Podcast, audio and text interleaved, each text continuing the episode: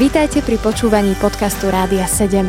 Naším vysielaním reagujeme na potreby ľudí v duchovnej, duševnej aj fyzickej oblasti. Cez ETR Rádia 7 chceme odrážať vzťah s Bohom v praktickom živote. V Evangeliu podľa Lukáša v 10. kapitole je napísané, ako teda pán Ježiš, on ešte predtým vyslal svojich učeníkov, ten širší kruh učeníkov, aby eh, teda uzdravovali, aby činili rôzne divy a oni sa vrátili s radosťou a hovorili, pane, v tvojom mene sa nám podávajú aj zlí duchovia. On im povedal, videl som satana padať z neba ako blesk. Dal som vám moc šliapať po hadoch a škorpiónoch e, i nad všetkou mocou nepriateľa. Nič vám neuškodí, no neradujte sa z toho, že sa vám podávajú duchovia, ale radujte sa z toho, že vaše mená sú zapísané v nebi.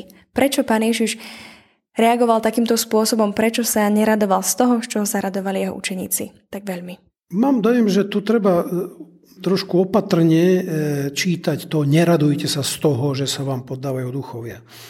Ja by som to nečítal, že tam je zákaz radovať sa. Skôr by som povedal, že v porovnaní s tým, že máte väčší život, lebo to zapísané mená v nebesiach, znamená, že e, mám istotu, že som prijatý u Boha a že mám to, čo Biblia nazýva spásu. Takže tam v tom porovnaní je, že neradujte sa z toho, ale z tamtoho, lebo nemyslím si, že Ježiš nejakým spôsobom by bol sa ako mračil na to, hej, hneval, že teda radujú sa z toho. Takže to by som povedal, že z toho vyplýva skôr z porovnania. Prečo ich varoval pred touto radosťou? Ja mám dojem, že tam je niekoľko zase možností alebo súčasne pôsobiacich faktorov. Prvý je, že ak sa príliš tešíme z úspechu a sústredíme sa na úspech, tak v momente, keď príde úspech, naša radosť je v háji. Ak tak ľudovo poviem.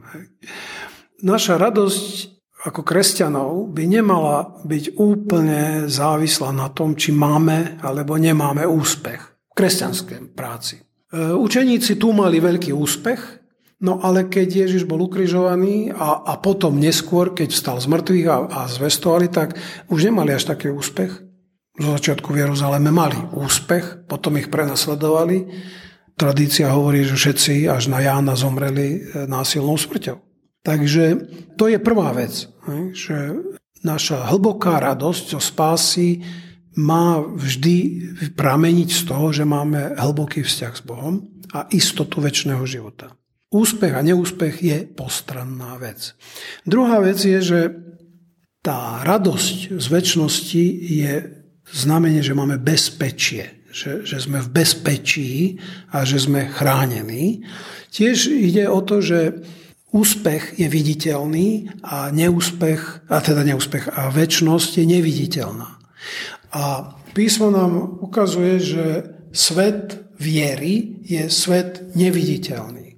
Má sa prejavovať vo viditeľnom svete, zase nesmieme to urobiť akúsi, akúsi dichotómiu, ktorá rozdelí svet na viditeľné a neviditeľné a teraz o viditeľnom mi je jedno, čo sa deje a my ide mi len o neviditeľný. To je nesprávna dichotómia. Ale primárny význam e, v mojom živote musí mať to, čo je väčné a to, čo je väčné, je neviditeľné. Aj Boh je neviditeľný, moja duša je neviditeľná, e, ja neviem, bytosti, ktoré mi pomáhajú, ako, ktorých Boh poslal ako povedzme anielov, tie sú neviditeľné. To znamená veľa tých realít, ktoré ma čakajú po skriesení, po smrti a vzkriesení, sú neviditeľné a Ježiš prišiel na to, aby ma práve na tieto reality naviazal, či smieril ma s nimi a napojil. A preto hovorí, že daj pozor na to, aby si sa príliš netešil z toho, čo tu máš úspech, už či je to ekonomický, alebo tie vyháňanie démonov, čo oni mali, fyzicky videli, že sa niečo deje. Lebo toto je nie väčšie.